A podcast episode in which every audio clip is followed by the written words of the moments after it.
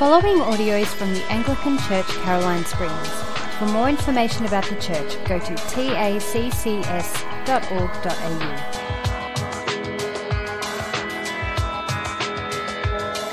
Name the series Who is Jesus? Because I think that's the central question that John wants us to answer as we read his gospel. And uh, if you want to find out why John wrote this gospel, then all you need to do is flick over to uh, chapter 20. You don't have to do that right now, but I, will tell you what it says. And in your Bible, the editors have probably added a little title that says the purpose of this book. So it's good to know the purpose of a book before you read the book so that you can understand the book better. And John says this in John 20, verse 30 to 31. Now Jesus did many other signs in the presence of the disciples, which are not written in this book. But these are written so that you may believe that Jesus is the Christ, the Son of God, and that by believing you may have life in his name. So that's why John's written the book. We've, uh, we're preaching this series asking the question, Who is Jesus? And John wants us to see that the answer is Jesus is the Christ, the Son of God, and that by believing that about him and trusting what he's done for us, we might have life in his name. For, for John, life is an important word, and it means both abundant life in, in this life, joy in knowing God, and eternal life in the age to come. And so the question we want to be asking every week is who is Jesus? And John says that the signs that he records are signs, signposts, pointers to the reality of Jesus' identity as God Himself. And this morning we're going to see the first sign that John records the sign of Jesus turning water into wine. And we're going to see in all three uh, situations this morning, three different little stories that John records for us, that they all point to the reality that in Jesus we have new access to God that we didn't once have, that we have a new what's called a covenant with God, a new promise from God that all who turn to Him in Jesus, all who put their trust in Jesus, will be welcomed into His family, into His kingdom. That's the new covenant, the new relationship that John's going to be talking about this morning. So let's get right into it. I'm going to start at verse 1 to 4, and we're just going to walk through this together, okay? John 2, 1 to 4. On the third day, there was a wedding at Cana in Galilee, and the mother of Jesus was there. Jesus also was invited to the wedding with his disciples. When the, new, uh, when the wine ran out, the mother of Jesus said to him, They have no wine. And Jesus said to her, Woman, what does this have to do with me? My hour has not yet come. So, the context for this uh, report of John, being one of Jesus' disciples who was there to witness this, invited to the wedding, uh, his report sets the context in, at a wedding in Cana. Jesus is invited, his mother Mary is invited, the disciples are invited as well, and the situation has just turned very dire. The wine has run out. The wine has run out. In Jesus' context, uh, weddings would last up to a week long. I know we're going to pray a little bit later on for, for Chris and Jackie who are getting married uh, next week. Um, the wedding, I assume, is not going to be a week long wedding. That would be exhausting. But in this uh, day and age, a wedding could last up to a week. And so you needed a lot of wine for those who were invited to the wedding. In this situation, it doesn't tell us how far into the wedding it, has, it is, but the wine has definitely run out. And uh, some traditional documents tell us that um, the, the groom was um, responsible for planning the, the entire wedding and providing for the entire wedding. Right? Daddies of daughters like that idea. We, we should bring that back in, I think. Right? The, the groom is responsible. And, and the traditional documents, ancient documents, tell us that this, this situation, running out of wine, would be grounds for a lawsuit against the groom. That's how important the wine is at the wedding, okay? You could sue this guy because the wine has run out. So, Mary comes to Jesus and says, They have no wine. Um, some scholars stipulate that Mary had some kind of catering role at the wedding, and this is why she noticed and, and came to Jesus. We don't know that for sure. Um, others say that at this point Joseph has died, Mary is a widow. Um, that's probably quite likely. Jesus goes from being known as the carpenter's son to the carpenter, probably taking over his dad's trade. Um, and so at this point, Mary's probably very dependent on Jesus. I mean, absolutely dependent on Jesus. And so perhaps she's used to coming to Jesus with every little problem she has, every little need that she has. That's what we can uh, stipulate. But the text just tells us that Mary came to Jesus and said, The wine has run out. There is no wine. They have no wine. And Jesus' response, frankly, is, is nothing short of a, a mild rebuke. Okay? We can see Jesus loved his, his mum. He obeyed the commandments of God to honour his parents. Uh, he was likely providing for every need at this stage. But there is a sense of rebuke in this, these words to him Woman, what does this have to do with me? My hour has not yet come. And for John, that word hour uh, is a very important word. Jesus will frequently say through this gospel, or John will report, that his hour had not yet come. Four times between now and his crucifixion, John will tell a story of, uh, of Jesus being apprehended or attempted to be apprehended, attempted to be thrown off a hill, attempted to be stoned to death. And John says none of that happens. Jesus doesn't get arrested. Jesus doesn't get killed. Jesus doesn't get beaten up because his hour had not yet come. And the hour is referring to his glorification as he's crucified on a cross. Such that Jesus, right before he is betrayed and tortured and killed, says, Father, my hour has come. And so he says,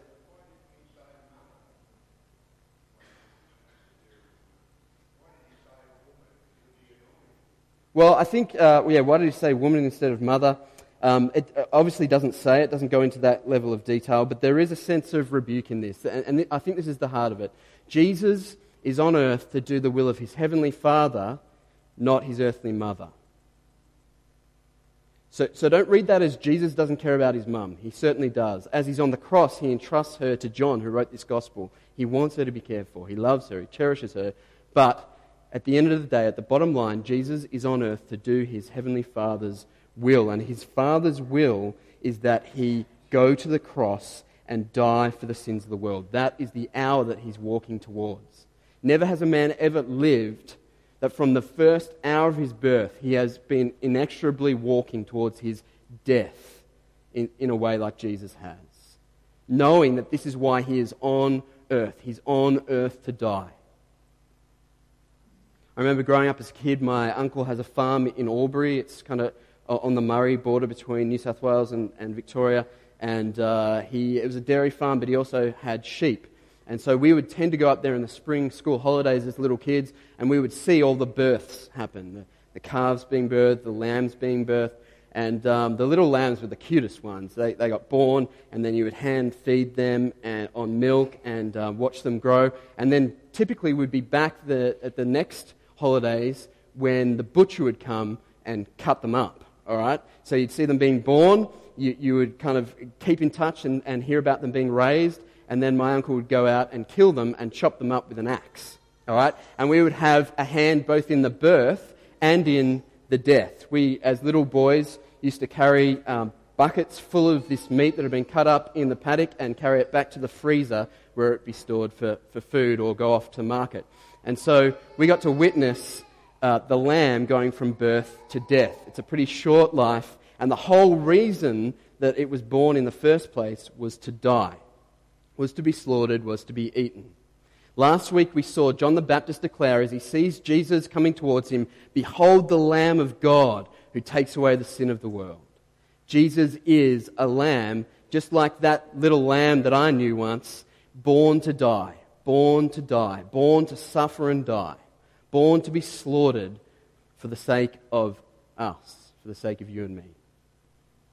He is the Lamb of God, born for that hour to be glorified on the cross as he's crucified in our place and for our sin. And so he says to her, My hour has not yet come. And then the interesting thing is, if this was a kind of a mild rebuke, she doesn't get snooty, she doesn't walk away, she doesn't cry. She actually demonstrates faith in her son. Demonstrates faith. by saying this. Verse 5, we'll read through to 12. She said, his mother, John reports, his mother said to the servants, Do whatever he tells you. Do whatever he tells you. Now there were six stone water jars there for the Jewish rites of purification, each holding 20 or 30 gallons. Jesus said to the servants, Fill the jars with water, and they filled them up to the brim. And he said to them, Draw some out and take it to the master of the feast. So they took it. When the master of the feast tasted the water, now become wine, and did not know where it came from, though the servants who had draw, drawn the water knew, the master of the feast called the bridegroom and said to him, Everyone serves the good wine first, and when people have drunk freely, then the poor wine. But you have kept the good wine until now. This, the first of his signs, Jesus did at Cana in Galilee and manifested his glory, and his disciples believed in him. After this, he went to Capernaum with his mother and his brothers and his disciples, and they stayed there a few days. So, this is the first sign. This is the miracle. This is Jesus turning five, six, seven hundred litres of water into wine. But the interesting thing is that John doesn't refer to this as a miracle. He doesn't use the Greek word which means miracle, he uses the Greek word which means sign. And the thing about a sign is it doesn't exist for itself, does it?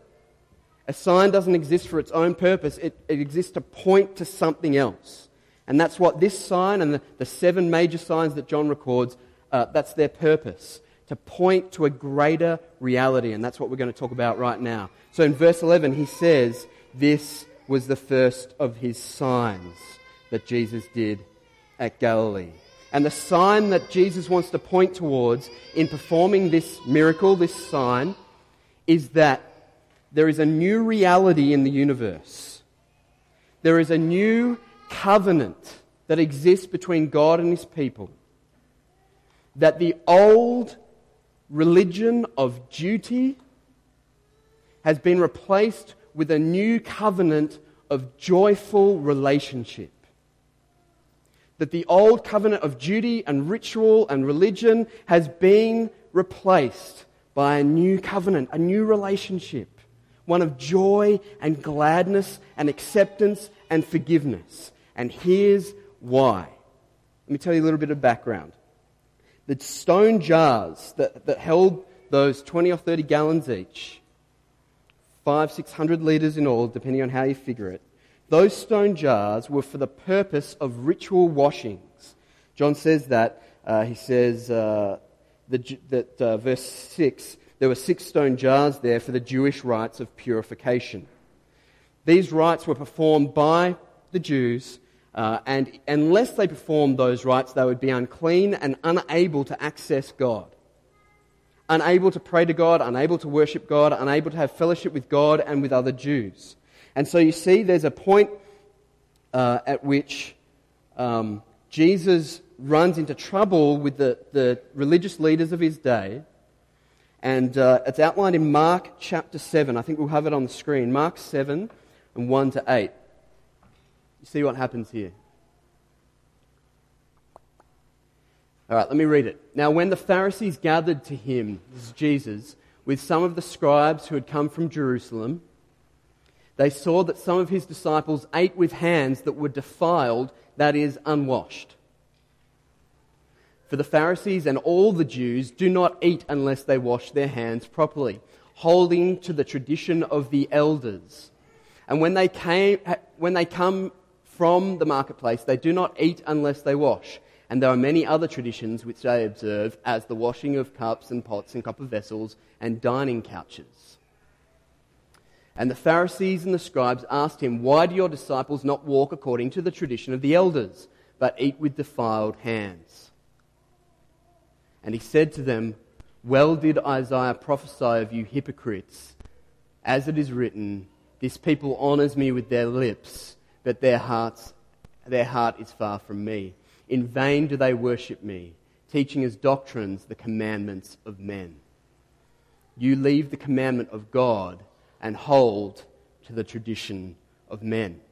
So the Jews had established for themselves a whole bunch of laws on top of the Old Testament commandments, ones that the scribes and Pharisees had come up with on their own, called the tradition of the elders. This was far bigger than the law in the Old Testament, and it made being a Jew really, really, really difficult. There was a lot of duty, a lot of ritual, and without doing those things, you would be cut off from the people of Israel, cut off from God Himself, according to the tradition of the elders. And so Jesus' disciples rock up to dinner, didn't wash their hands according to the tradition of the elders, and it made everyone uh, who was religious very angry. They didn't observe our laws, they didn't observe our rules. Now, it's very, very important that we see that the water that Jesus turns into wine is the very water set aside in those ritual stone jars for this washing, for the purpose of observing those rites and rituals and laws. It's also important for us to understand that wine is very important to the people of Israel in the Old Testament. Wine is a symbol for them of gladness, of joy, of prosperity, of God's blessing. And so we see in Psalm 104, I think it's verse 14 and 15, they say to God in a song of praise, You cause the grass to grow for the livestock and plants for man to cultivate, that he may bring forth food from the earth, and wine to gladden the heart of man, oil to make his face shine, and bread to strengthen man's heart. Wine was a blessing from God to gladden men's hearts, that they might experience joy in knowing that God is their provider and their God. And so, wine for the people of Israel represented, symbolized joy, gladness, closeness with God. And so, you can start to see what Jesus is doing in this sign. He is taking the water of ritual, of observance of the law, of religion, and he's turning it into the wine of gladness and joyful acceptance, relationship, and blessing with God. That's the sign. That's the statement he's making. It's an awesome, powerful testimony to what he came to do to set people free from dead religion, from, from ritual religion, from law observance, and welcome them into a new relationship with God, one of joy and gladness and acceptance. It's a powerful sign. Remember, Jesus' signs don't exist for themselves, they're to point us to a greater reality, and that reality is huge.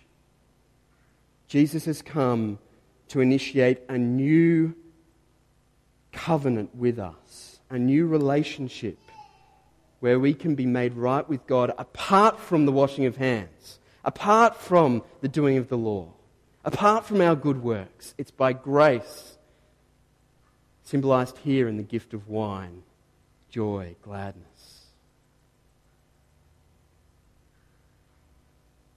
Now, the reality for us today is that this is a, a now and not yet reality. It's now and not yet. Now, right now, if you're a Christian, you can experience joy in knowing God, gladness, like the kind of gladness that a good glass of wine brings. You can experience that as you engage with God in worship and prayer and glorifying Him in the way that you live and knowing that you're accepted and adopted by Him, you can experience that, but it's not yet consummated. It's not yet made full. What you experience now in the best days of your relationship with God is not to the degree that God desires. It's now and not yet. Just like the wine that Jesus made on this occasion would eventually run out so our joy can be fleeting in this life. So don't be discouraged if some days you feel joy towards God and others you feel dryness. Sometimes you wrestle with not feeling gladness in your heart towards God. Christians aren't meant to be those people who walk around with painted, smiley faces on, just everything's great, peace be with you, praise the Lord, right? Read the Psalms, there's a lot of lament, there's a lot of tears, there's a lot of weeping, there's a lot of grief. But the characteristic experience we have of God is knowing that we are accepted by Him, and that brings us joy that brings us gladness, that brings us security. Just as the wine ran out, so the Old Testament points us to a day that's coming when God will restore all things, and the Bible makes explicit in many different Old Testament books and prophecies that in heaven the, never, the wine never runs out. All right? The wine never runs out. So it is with our joy, though it might be fleeting in this life, in heaven the joy, the gladness never runs out.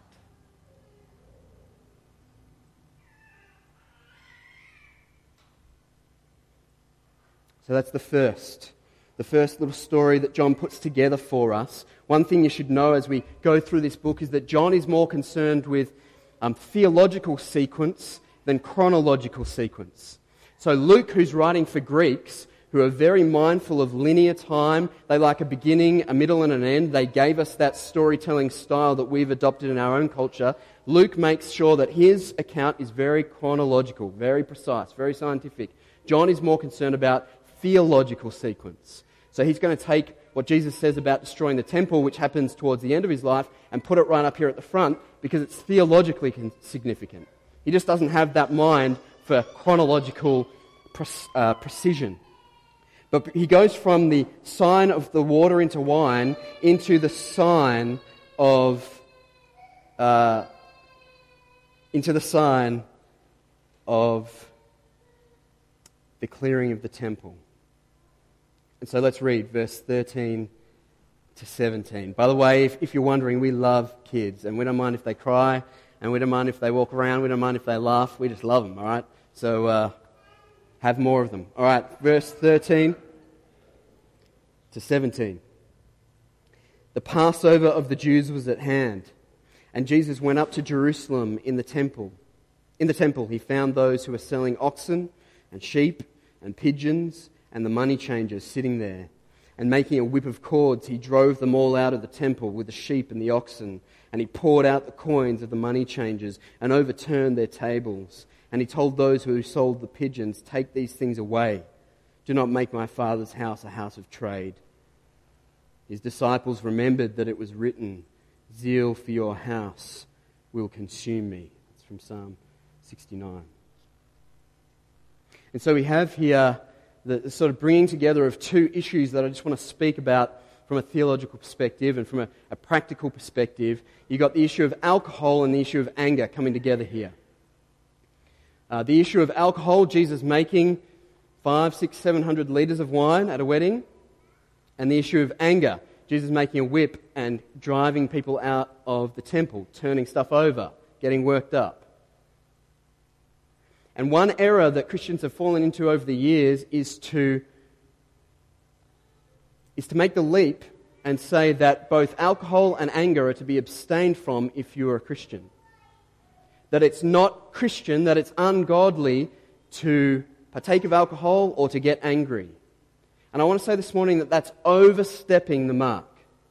That's overstepping the mark. At the very least, you cannot make that argument from Scripture you need to start getting into tradition. You need to get start getting into the consequences of those things and, and working back in an ends justifies the means kind of way. You can't make an argument for abstinence from alcohol or abstinence from anger from God's word. Here's why. Jesus just made 700 litres of wine for a wedding. Jesus' followers drank wine at the Passover without rebuke. Same with anger. Jesus just drove everyone out of the temple.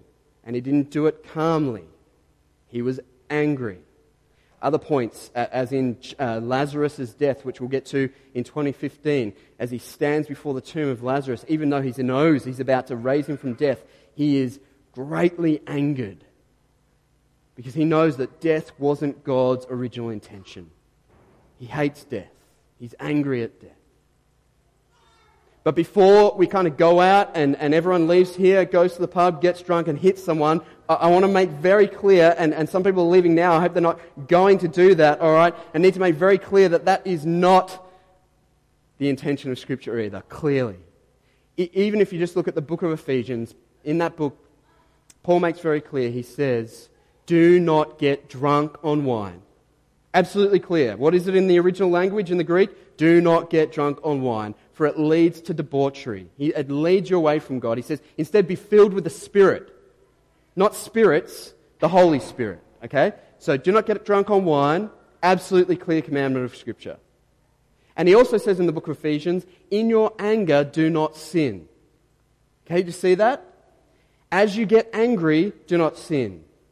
Ask God by His Holy Spirit to enable you to be angry like God is angry. Angry at injustice, angry at oppression, angry at sin, angry at death, angry at everything that departs from the will of God, angry at yourself, your own depravity. So, as is so often the case, God's intention for us is moderation, or at least some moderate view of those things. Moderately being able to enjoy God's good gift of wine that gladdens the hearts of men without becoming drunk, which is, which is a, a breaking of God's commandments. And able to get angry at the things that anger God without it leading you into sin and punching someone. All right? And so we could talk a whole lot more about that. That's not what this text is about, so we won't do that. But just let me make that clear so that no one's uncertain about the Christian view on these things, uh, or at least Scripture's view that we commend to all Christians. Let's get back to the story. Jesus has just cleared the temple, he has made a whip of cords and dro- drove people out of it. And the issue here is that Jesus knows that the temple exists for the worship of God. The temple exists to welcome those who are seeking God, who want to worship God, pray to God, encounter God. That's why the temple exists. And instead, what the temple has become is, as other uh, gospels will, will call it, a den of thieves. And this is the situation. If you came to the temple in the Old Covenant, you had to bring a sacrifice, uh, an animal to be killed on your behalf so that your sins might be pardoned and you can go in and worship. And so it made sense for the temple itself to have a marketplace. Many people would come many, many, many miles to worship God. And so rather than dragging along their goat or their lamb or their doves or whatever, it just made sense that they would be able to buy something at the temple. It's like a little food court, all right? You, you buy your animal and then you can sacrifice it. The thing was that this tradition of the elders had come together and decided that you could only use their animals, you could only sacrifice their animals, and then they had put a commission on the sale of these animals that was absolutely, absolutely extortionate, right? You, it was massively, massively overpriced. It's like going to the movies and asking for popcorn and a Coke, and you give them 50 bucks, and then nothing comes back to you, all right? That's like that. That's what's happening. If Jesus was here, he would wipe out Hoyts, all right? And what had become of the temple was it had turned into a den of thieves and robbers. They were literally robbing these people of their money. People who genuinely wanted to encounter God first had to turn over everything they had to be made right with Him. So that makes Jesus angry. The intention of the temple has been compromised. And how many churches are like this today? Churches that should exist to share the good news with those who don't yet know it, and to provide a place and a ministry for those who do know him have become a den of thieves. Pastors on multi million dollar salaries, jets, fancy cars. Churches that spend millions on their own ministries, making church luxurious for the people of God to come and relax. Absolutely compromising their purpose. That makes Jesus angry. And so he makes a whip of cords and he drives them out of there. He makes a statement. This is not one of his signs that John refers to, but it is an absolute statement. Zeal for your house will consume me. Jesus is passionate about God's glory, passionate about the mission of the church. And so it leads him to do this thing. And he doesn't sin once in doing it. And though it's not a sign in itself, it points us again back to this reality, the same reality of the water into wine, to the reality that Jesus is taking relationship with God and removing it from a, a relationship of obligation of right ritual and sacrifice and making it a, a, a relationship. Making it a covenant of relationship, of worship, of prayer, so that nothing stands between you and God. You don't need a sacrifice, you don't need to put your mortgage down, and you don't need a priest to stand up here and be a mediator between you and God. You don't need any of those things that the temple existed for. You've got Jesus, and that's all you need. He's removing with force, right? Jesus, Jesus, meek and mild, wouldn't hurt a fly. No, with a whip, he's removing. He's removing the obstacles between people and God. So that's the first, water into wine. The second, the clearing of the temple. And now we've got a third little story that I want us to look at John's account of Jesus' confrontation with the Jews. And the interesting thing here is the Jews come to him and they don't seem to be upset with what Jesus has done, they're upset with what he is intimating in doing it. They're upset with the statement that he's making in removing these things. So let's have a look at it. Look at verse 18 to 22. So the Jews said to him, What sign do you show us for doing these things? Jesus answered them, Destroy this temple, and in three days I will raise it up. The Jews then said, It has taken 46 years to build this temple, and will you raise it up in three days? But he was speaking about the temple of his body. When therefore he was raised from the dead, his disciples remembered that he had said this, and they believed the scripture and the word that Jesus had spoken. So, what you need to know is that the temple in Jerusalem exists to connect the people of God with God Himself. Without the temple, there is no relationship, there is no connection. Without the temple, its rituals, its priests, there is no relationship with God. In the Old Covenant, God Himself dwelt in the temple. The glory of the Lord dwelt.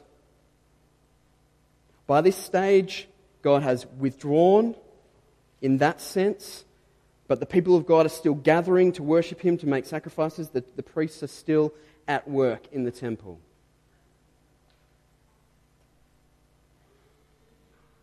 And so Jesus says to them, Destroy this temple and I will rebuild it in three days.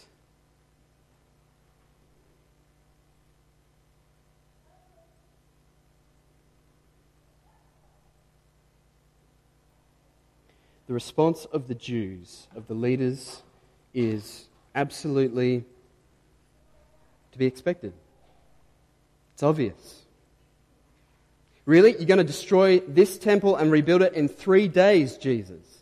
Okay. 46 years. And not 46 years using the kind of laborers that I was when I was growing up, like using proper slave labor 46 years. It's one of the biggest buildings in the ancient world. The Western Wall runs for 500 meters. Just think about that. It's half a kilometer long on the Western Wall. The ceiling 60 feet up in the air higher at some points. You're going to destroy this temple and rebuild it in three days? They scoff at him. But John makes the comment, as one of his disciples, that after he was raised, they finally got it. They got what he meant. Jesus isn't talking about the physical temple because the physical temple doesn't matter anymore. The temple that we need is not somewhere in Jerusalem. The temple that we need is Jesus' own body. Jesus himself will be our connection to God. You don't need to make a pilgrimage to Israel, though I hear it's very nice. You don't need to revere a building like a temple or a church or a, some kind of sacred space. There are no sacred spaces anymore. Jesus has done away with them. All we need is the temple of his body. Destroy this temple, in three days I'll raise it up. It's exactly what happened. They did destroy that temple. And three days later, he rose it up again because he has the authority over death and life, over condemnation and resurrection. We're going to get to John 10, one of my favorite chapters in the Bible, and that's where Jesus calls himself the Great Shepherd and where he declares, No one takes my life from me. I lay it down and I have the power to take it up again. Destroy this temple, and in three days I'll raise it up. No more ceremonial washings. That water has been turned into wine, the wine of gladness.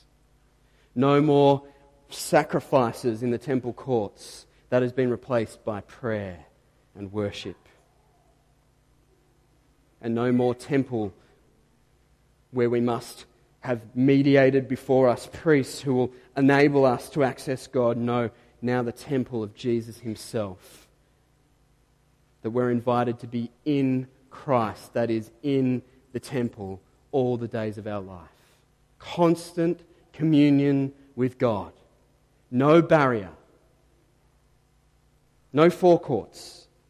No inner sanctum. No curtain. No priests. Just us and Jesus. Just us and unmerited but unlimited access to the Father. We said in the uh, prayer before the service this morning, Gino said, you know, we have boldness and confidence to approach the throne of God, quoting from the book of Hebrews. And that's because we're in Christ. We're already in the temple. We can have free and ready access to God because Jesus' temple, his body, was torn down and raised up again. So you see what he's doing here? On three occasions, dismantling the old covenant and putting in its place the new covenant of free and glad and joyful relationship with God. Let's just finish up by looking at verse 23. This is really important. This will come and, and bring it all together.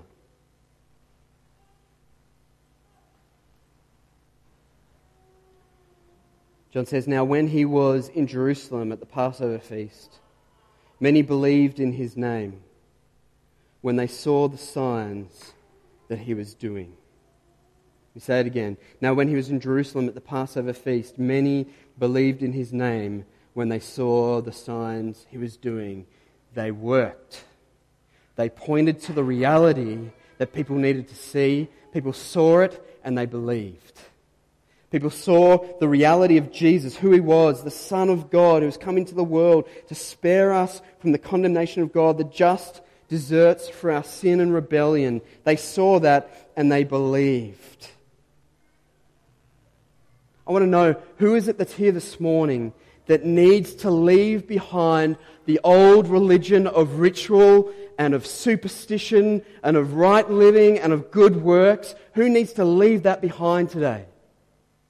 Maybe for you it's not sacrificing animals in a temple with priests, alright? Maybe it's for you, it's, it's this sense that you need to earn your way into God's good graces. Maybe it's the sense that unless you're the right kind of person doing the right kind of thing, then God won't love you. Maybe it's a sense that God is in love with a future version of you and not this messed up version that's here this morning. Maybe it's a sense that, that karma has come into your understanding of grace. And though you were forgiven in the first place, now it kind of depends on what you do. What goes around comes around. Who here this morning needs to leave the superstition of the old religion? Who needs to be set free? Who needs to understand that forgiveness of God and relationship with Him has been made possible by Jesus, and everything that needs to be done has been done. It is finished. We no longer operate in relationship with God based on what we do. It's a gift. Stop washing your hands. I don't mean that literally, but stop washing your hands. Stop observing rituals. Stop observing rites. Stop trying to get to God in holy places, sacred spaces. You don't need to do that anymore. The temple is destroyed. Jesus is, has died and been raised again. You have ready access to Him this morning, if you've been coming the last couple of weeks and you've heard the invitation to know Jesus and you've thought to yourself, I will when I figure these things out, when I sort these things out, when I deal with this mess, then stop it. Stop trying to wash yourself.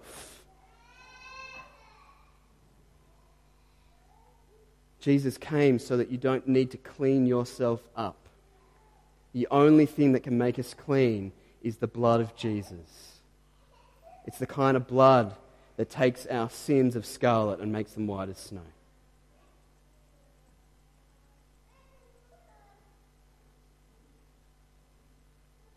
It's pertinent that this happened, as John records in verse 23, at the Passover feast. Remember the Passover?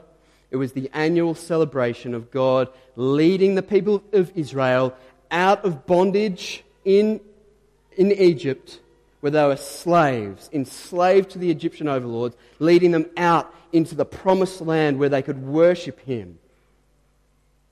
He led them out of bondage.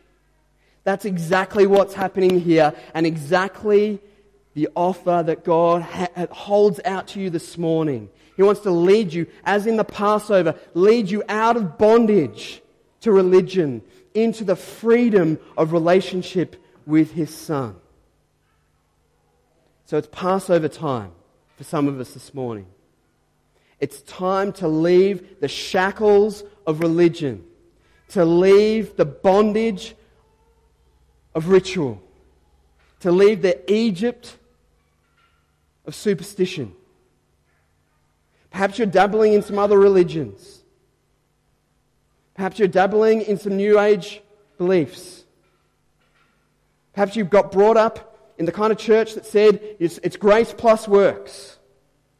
You need to leave those shackles behind this morning. Everyone, look at me. This is absolutely the time to do it.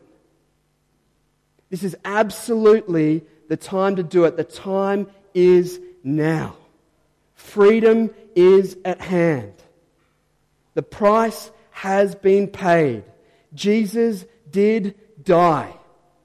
He is now risen. Put your trust in Him. Enjoy the freedom that He offers you by grace through faith. Let's pray. Father, we need your help because inside our hearts, inside our sinful hearts, we always want to go back to the old way. We want to go back to ritual. We want to go back to religion. We want to be able to do something. We want to earn our way. We hate being in debt. We hate receiving free grace. Forgive us. Forgive us for wanting to add to the supremely sufficient death of Jesus on the cross. Oh God, forgive us. Forgive us when we doubt your grace, when we doubt your forgiveness, when we doubt that we are in Christ, that we are in your hand, never to be snatched away.